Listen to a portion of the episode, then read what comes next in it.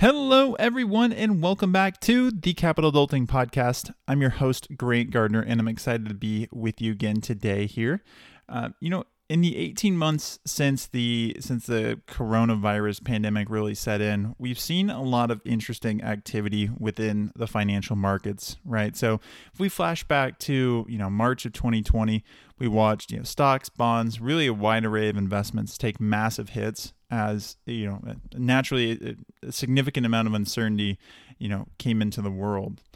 But shortly after there, we also saw uh, kind of an equally as interesting uh, phenomenon, and that was a, a rapid rebound on Wall Street, which didn't quite match the the boots on the ground, you know, economic recovery of the country and the world. Right? We saw stocks rebounded much faster than you know actual businesses did, and that still continues to be the case today. So you know, given that we've seen that kind of collapse and then recovery, and then combined with how accessible it is to jump into the financial markets today, you know, whether you're trading stocks, maybe looking at alternative investments like crypto, you know, I thought it, would, it was worthy of sitting down and talking with y'all about the differences between trading and investing, um, especially as we're kind of hitting what I feel to be a sort of inflection point in this sort of recovery process, right? We had the, you know, the panic, uh, the panic down, you know, period there last March. And now we've seen, you know, a pretty quick, you know, sharp, you know, upturn, uptick coming back. And so it's, it's presented, c- combining that with a few other factors I'll get into a little bit later on. I think it's presented a very unique set of circumstances that while they can be you know leveraged or you can be opportunistic and take advantage of, of the current moment i think it presents a lot of dangers and misconceptions for folks who may be a little bit newer to the investing space um, and just kind of getting their exposure to the financial markets. So we're going to focus in on like i said the differences between trading and investing um, kind of talk about some of the nuances of each and uh, when we'll go from there. So along those lines, you know, we go back to March of 2020 and things, you know, things shut down. Folks are at home. The government moves to, you know, put out a lot of, of stimulus money. Um, we saw more people than than ever, you know, opening up brokerage accounts, jumping into the stock market, day trading, doing things like that, um, because they had more time and they had, you know, cash on their hands, right? Part of the issue with that was, you know, it was those folks jumping in is it, it's a good thing. I'm 100% an advocate of folks getting exposure to the stock market and just learning about investing. Right? I think it gets a little bit risky when when folks are, you know, jumping in and they don't quite understand the differences between trading and investing and they don't understand, you know, the full scope or the the full amount of risk they're taking on. Right? So, that's why I know in particular for the younger demographic who is, you know, who you know, I ideally like to target with these podcasts, um, that is more um, kind of more top of mind than ever. Is just understanding if you're in the stock market, how are you, you know, what sort of plays are you making? What's your strategy? What's risk reward? Things like that are important to stay cognizant of. And simply because you are day trading doesn't necessarily mean you are investing, right? So I just wanted to take some time today to to talk through those two and just kick us off with some of the basics here and, and differentiating investing versus trading, right? So when when I say investing and, and traditionally when most people you know refer you know what they refer to investing as uh, is taking you know existing capital that you have you're putting it towards something with the plans of you know generating additional value and or you know and making more money, increasing your wealth, things like that.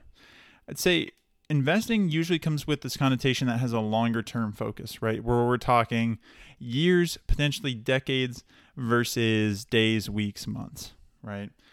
I would say with investing too, of course, big caveat is, you know, your strategy can can vary different, you know, very wildly. There's a lot of different investments you can get into. But I'd say a typical, you know, long-term investment portfolio of stocks and things like that uh, generally doesn't change very often. Um, you know, I'd say from you know kind of my research and from what a lot of you know financial advisors, which caveat again, I'm not a financial advisor.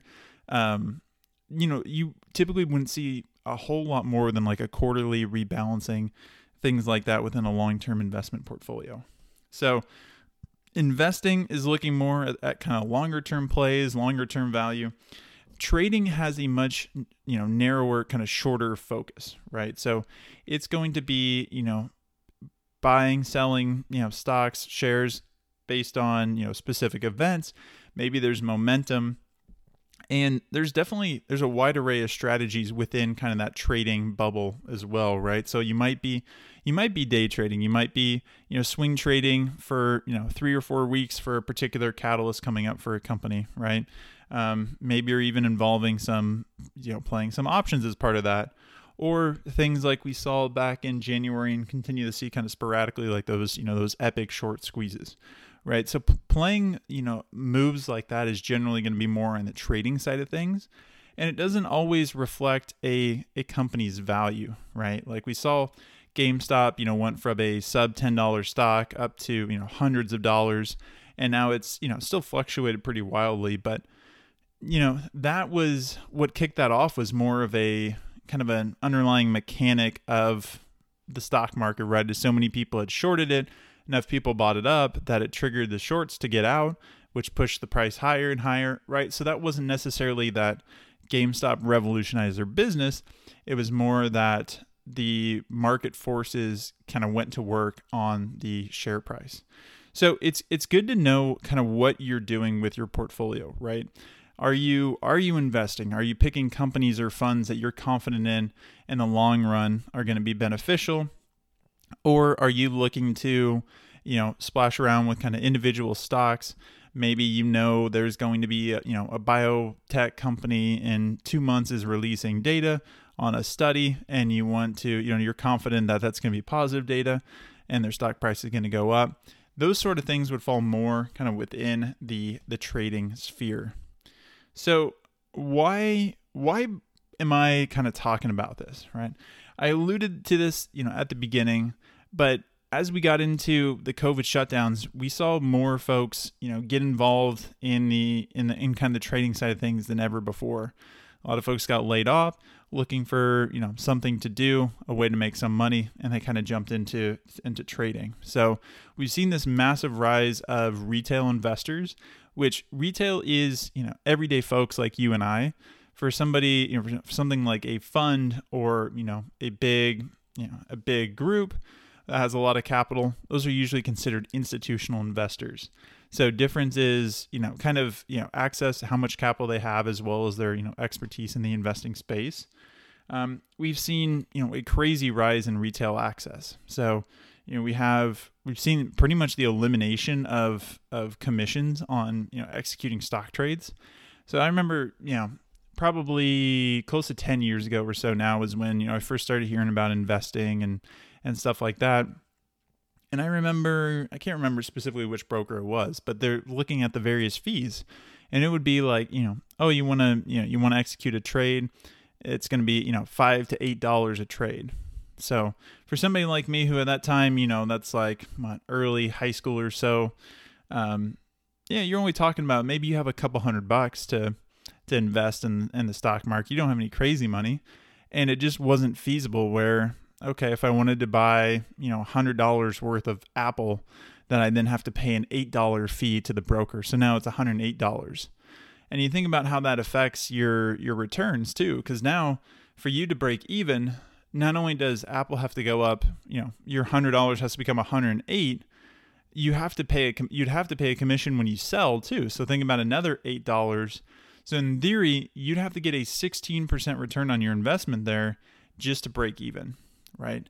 And that's how it used to be. And it's a little bit, you know, it's exaggerated there because I'm talking about a hundred dollars. So if you had a hundred thousand, you know, it's not eight dollars isn't as as pertinent, right? So it's just meant to underscore that commissions really didn't handicap retail investors because you had you had to do so much better returns wise to make it worth investing, right? Otherwise, you were just losing all your returns and potentially capital to, you know, commissions that weren't doing you any good there. So, having, you know, no commission trading Also, just mobile apps, right? It's now see a lot of people. You're able to just you know anywhere you are, sign in your your account, your app, and then you're you're you know, buying, selling. You're you're doing you're doing stock. You're doing options. You know, you're doing a wide array of investment activity. You know, from your from basically your pocket.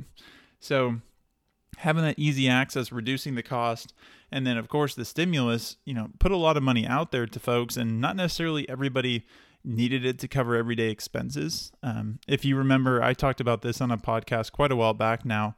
Um, but I talked about one strategy being, you know, use your stimulus check to, you know, fund a Roth IRA under the theory of, you know, hey, it's it's post-tax money, right? You're not getting taxed on stimulus check, and if you, you know, you put money into a Roth, that's post-tax, um, so any investment gains there, you know, aren't taxed. So there's things like that where it opened the door for you know people had a little bit of extra you know essentially spending money. They couldn't go out and spend it. They had more time on their hands.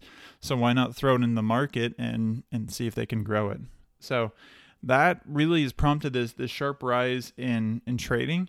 Another element of it too is the the incredibly quick rebound on on the wall street side of things right? So between really the market essentially trying to remember exactly because I the Dow got down to something like seventeen thousand, maybe eighteen thousand um, at its worst, um, and now it's you know well it's it's more than doubled since then, right? So we're talking in roughly you know that same kind of 15 18 month span we've seen the markets not only go from like a 30 40% hit they then turn around and doubled from their from their bottoms so it's been perfect timing for folks to get a little bit of a false sense of encouragement on the trading front, right? Because if you're a beginner, you threw some stimulus money in and without doing a whole lot of work or research, you've now doubled it, right? And that that's awesome.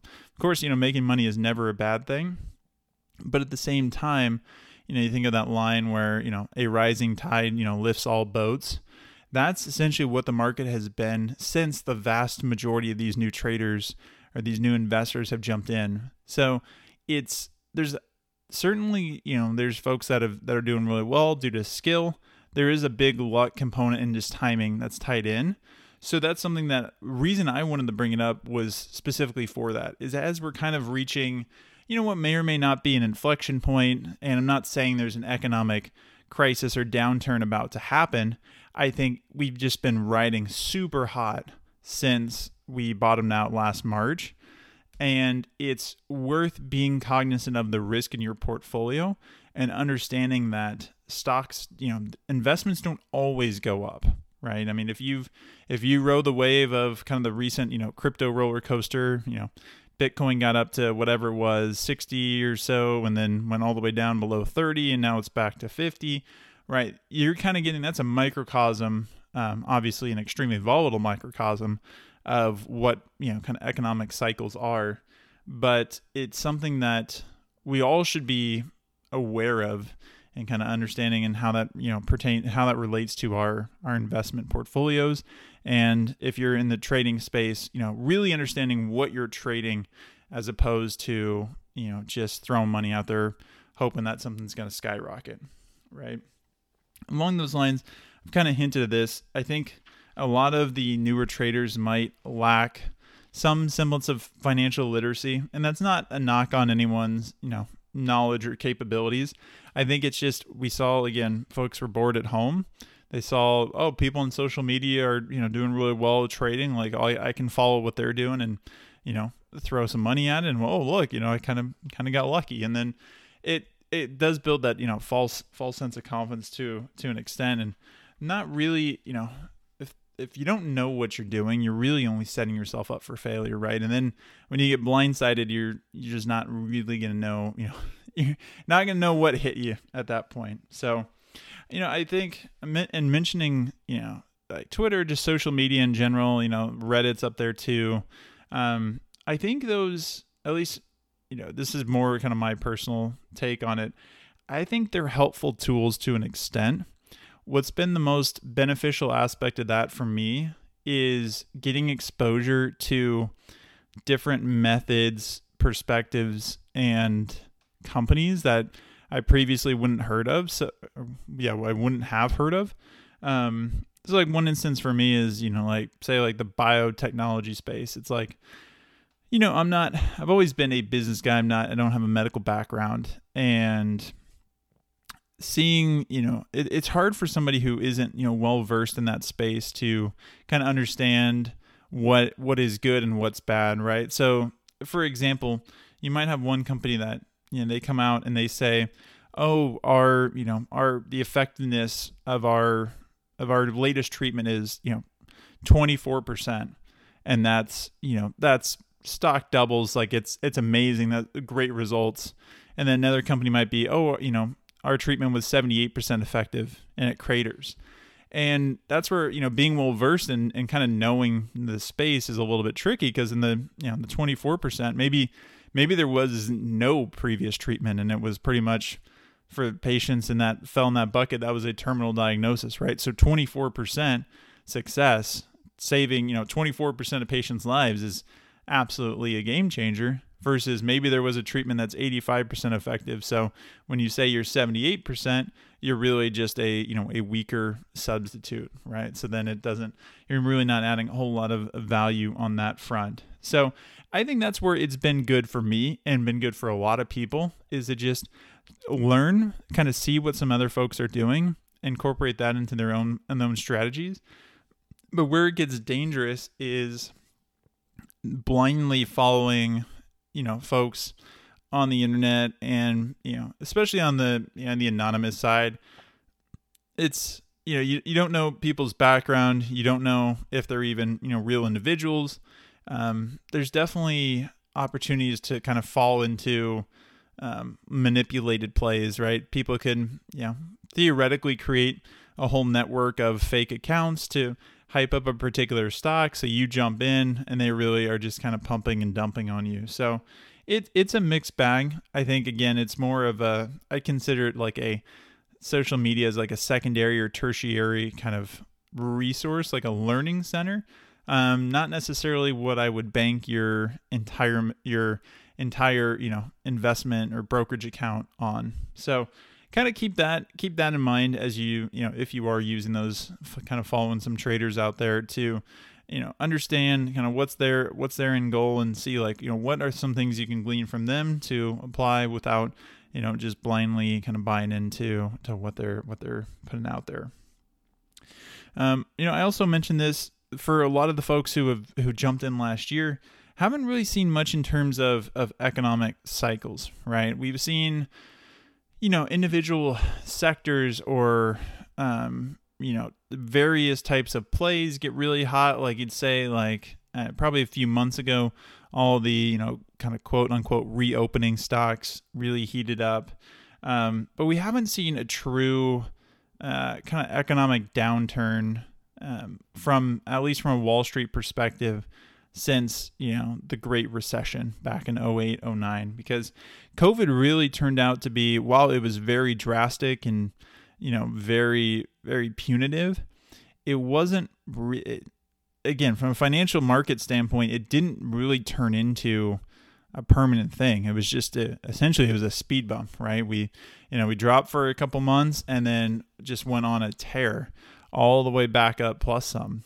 So for if, if you've only been investing or trading since you know March of last year or even the middle of last year, again, you've probably been more it's probably been your success has probably been more of a byproduct of just the the rising tide notion kind of lifting everything up. Um but it will, you know, the economics, you know, this economy is cyclical for a reason, right? There's going to be ups and downs, there's going to be contraction and expansion those things are inevitable. And for a lot of folks, you know, I think about, you know, around my age, we were probably too, a little bit too young to feel the effects of 08, 09 directly, right? And since then, things in general have only gone up. You know, we've seen some kind of corrections and rebounds, but not like the, you know, the American economy is, you know, totally um, in the toilet and pulling the financial markets with it, right? So that's something to just keep in the back of your mind. I wouldn't say I'm certainly not not bearish or right. I'm not thinking that there's going to be a massive downturn. I think it's just it's good to taper expectations that there's not this notion that you know stocks will will go up forever, right? There will be some pullback, and the great thing about it is if you're savvy and opportunistic, you'll have cash when no one else does, and that's when you get to deploy it and really take advantage of it. So, I mean, you talk to people that were you know buying buying stock or you know buying real estate 08 09 and they've just seen obviously massive returns and even just people that were buying March of last year, right? When there was when there was so much uncertainty and fear, you can guarantee there was people that were pouring money into the market, and that essentially it just turned out that you know they were everything was a dumpster fire, and they were just you know they were uh, they were picking up everything on the cheap. So that's one thing where when the tide starts turning, don't be afraid of kind of taking a defensive posture um, and you know locking in some gains and having that cash available for when you know for when things really hit the fan and you can you can pick up some deals on the cheap there so um kind of all in all you know that's mainly the the overarching message that i kind of i wanted to get across here between talking through trading versus investing i think there is definitely you know a benefit to deploying some of both so like me on the personal level I have I have you know a brokerage account that is used more on the trading side, right? Of where I'm, you know, buying companies I intend on, you know, maybe playing for a specific event, holding for a couple months, kind of trading in and out of those. Um, and that's it's good experience. I'll tell you that for sure. If you're willing to, you know, stomach some risk and get comfortable with, you know, you log in and you see you're taking a big hit one day, and then the next day it's skyrocketing. Um, then that's something worth dabbling in. And I think it's worth, even if you lose a little bit of money. And so, you know, let's say you have 10,000 bucks in a brokerage account and you're, you know, kind of buying and selling, you're, you're trading different, different companies. Maybe you lose, say, maybe you lose like 250, 500 bucks, but you learn kind of a wealth of knowledge in terms of understanding like momentum in stocks and, you know, what sort of catalyst actually pan out and you know what happens when companies decide to do you know like secondary share offerings and how that's detrimental to your your holdings right? Things like that where you know that's more valuable than going and you know paying for for a, a course on you know on the stock market or economics right? When you're learning firsthand with your money that is that's the best experience. And while it can be painful you know it's it's incredibly it's incredibly beneficial i think in the long run. So you kind of look at that or at least the way i look at it is you know it is a little bit kind of paying market tuition. So you are you know you are taking it on the chin a little bit um, but the but the knowledge gained is invaluable. So that's i would say you know kind of striking that balance where going back to the risk side of things like you want to know if you're trading, you want to know what you're getting into, right? And you have a plan with it of, hey, I'm buying the stock at ten dollars. You know, if it if things go the way I project, this could grow to, you know, maybe this is to be, we'll see kind of a a short squeeze, or they're to present good data, and this could run up to, you know, fourteen dollars in the next few weeks, or you know, oh maybe the market opened and the stock tanked and I think it's going to rebound within a day. So I'll buy at the bottom and hopefully, you know, trade out of it by the end of the day. Those type of things, if you have that plan and you know like, hey, I'm going to risk $1 to make 5 or something along those lines, like that's in that's like that's that's what trading is. And as long as you kind of have that knowledge or that plan, then you then you'll be in a good spot, you know, if you stick to it and hopefully, you know, that'll prevent you from losing all your money essentially, right? And so you take some, you know, win some, lose some, but it would balance out. Um, I would say though, for the majority of people who are, you know, let's say brand new, you know, you haven't, yeah, you're starting to learn, hopefully from the podcast here, starting to learn kind of how to dip your toes into personal finance and getting in the investing world. I would say tr- starting with trading is probably not the best move. Um, I think it's if you do, probably starting with you know like a what they call it paper money accounts, right, where you're not actually doing it with cash, with your cash. Um, that's not a bad starting point. But the the fact of the matter is, most people don't necessarily want to get as into investing as you know somebody like I or others who would you know feel comfortable doing some trades would be. So don't feel like you see oh all your friends are you know day trading Dogecoin right that you have to jump in on it like that it's that you're that you're missing out. I wouldn't don't fall victim to that to the FOMO there. You got to do what you're comfortable with and what you're knowledgeable in. So if you're if you're confident, you know, you have a plan of I'm going to invest in these particular funds and I'm going to put money in it each month, you know, for the next 40 years and retire off it, and stick to that plan. You know, it's your financial plan is yours, right? It shouldn't be dictated by other folks, people you're seeing on social media. I mean, obviously, if you have a financial advisor, I would, you know, lean on their advice. That's the whole point of of having one. But I'd say for the for the everyday person that's not willing to, you know, that can't stomach a lot of risk and aren't willing to take losses, keep that long-term perspective. Aim a little bit more on the investing side of things, finding those kind of long-term value plays and you know try to stay away from the day trading side because while trading can be profitable it's only going to be so if you know what you're doing. Otherwise it's just going to be it's going to be a lot of pain and then you might get you know disenfranchised or just disencouraged uh, or discouraged um, discouraged from being in the financial markets at all which which is a major loss in terms of your kind of long-term ability to to generate wealth so you know, trading is good as a portion of your portfolio if you know what you're doing. I think balance is still really, really key there, right? Between, you know, you can trade, you know, trade anything from like recent IPOs to Apple, right? So there's still a wide array of risk within that itself. But balance your trading versus investing, and even within the trading space, balance out that risk there where you know, you you aren't you know gambling everything you have on on something that may or may not uh, pan out. So, again, I think the majority of folks listening, especially if if you right now don't have any money in the stock market, you're not familiar with it, I wouldn't recommend your first step being let's jump in and start, you know, open up a Robinhood account and start day trading, right? I would start with just learning the market, you know, kind of understand like what you know what the Dow is, the S and P, the Nasdaq. Understand kind of the companies that you know are out there, what small versus mid versus you know large cap stocks are, and kind of growth and risk prospects there.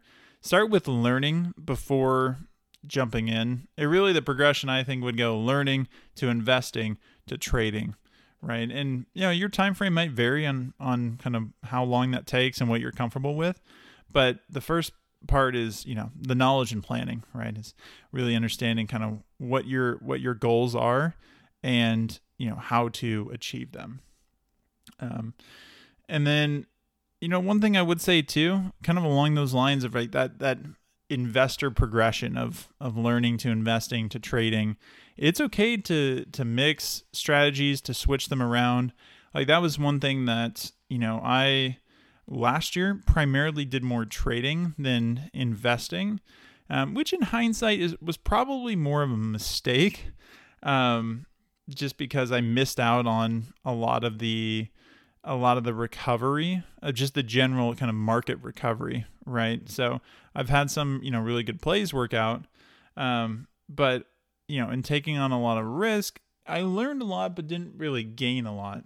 Um, I think again, this is a little bit higher level for folks who are a little more well versed in kind of the investing space. But there are times when it makes sense to, you know, really, really kind of, you know, direct your funds towards the long term perspective.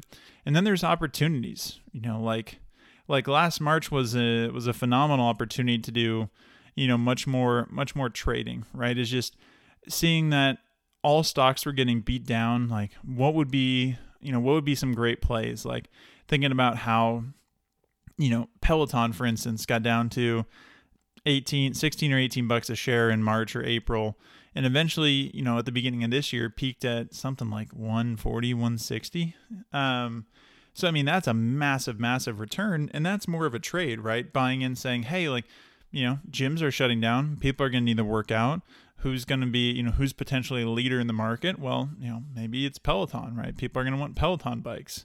Um, and you know buying in when there's a lot of fear right? So that's good when there's opportunities that you can pick out you know specific companies or a niche of where you know if something's getting artificially beat down and there's going to be you know a lot of opportunity that'll that'll you know vastly surpass the kind of the market as a whole. So mixing and matching your strategies there switching based on kind of market dynamics is certainly certainly something that you know that good investors would do. Uh, again i would caution for for folks who you know maybe you're listening to everything i'm saying and you're like okay well, hold on a second. This is way way too much way over my head. Like i don't want to like i just want to put my money towards something and not have to look at it for a long long time right? That is great for the vast majority of people certainly. I would never never knock that strategy. And like i said that's a component of my own portfolio anyways. Um, so if you do that you know be comfortable in that. Go ahead and and stick to the long term. Stick to what you know. Um, invest for the future. And then you know don't pay attention to the the variance in the interim right? I'd say you know if you picture a looking at a at a stock right and you see like the ups and downs right but over the long haul you see kind of that you know that trend line or that best fit line is sloping up and to the right. So even though it's going up and down you know kind of day by day or week by week it over the long haul is continuing to increase in value. So if you're a long-term investor what you're looking at is that long-term best fit line right? You're looking at up and to the right. That's what you want to see. If you're a trader you are looking at the the you know the ups and downs in the moment, right? So you're buying you're buying on those dips, you know, you're selling at the peaks, things like that. So your focus is much narrower. So again, both strategies are are valid. My of course, the whole point of capital adulting is to provide, you know, financial education, right? Personal finance, investing. It's just meant to be a resource for you to help you, you know, uh, kind of achieve your your financial goals.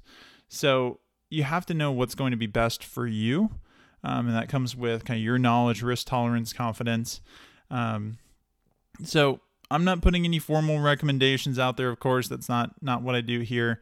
Um, all I'd say, I would say, my only recommendation is know what you're doing, know what you're putting your money towards, um, understand what the what the risk is, what you're willing to take on there, what the potential gains are, and just staying cognizant of what's happening in kind of the broader world and uh, the the economic data, right? So see if there is an opportunity to pick up.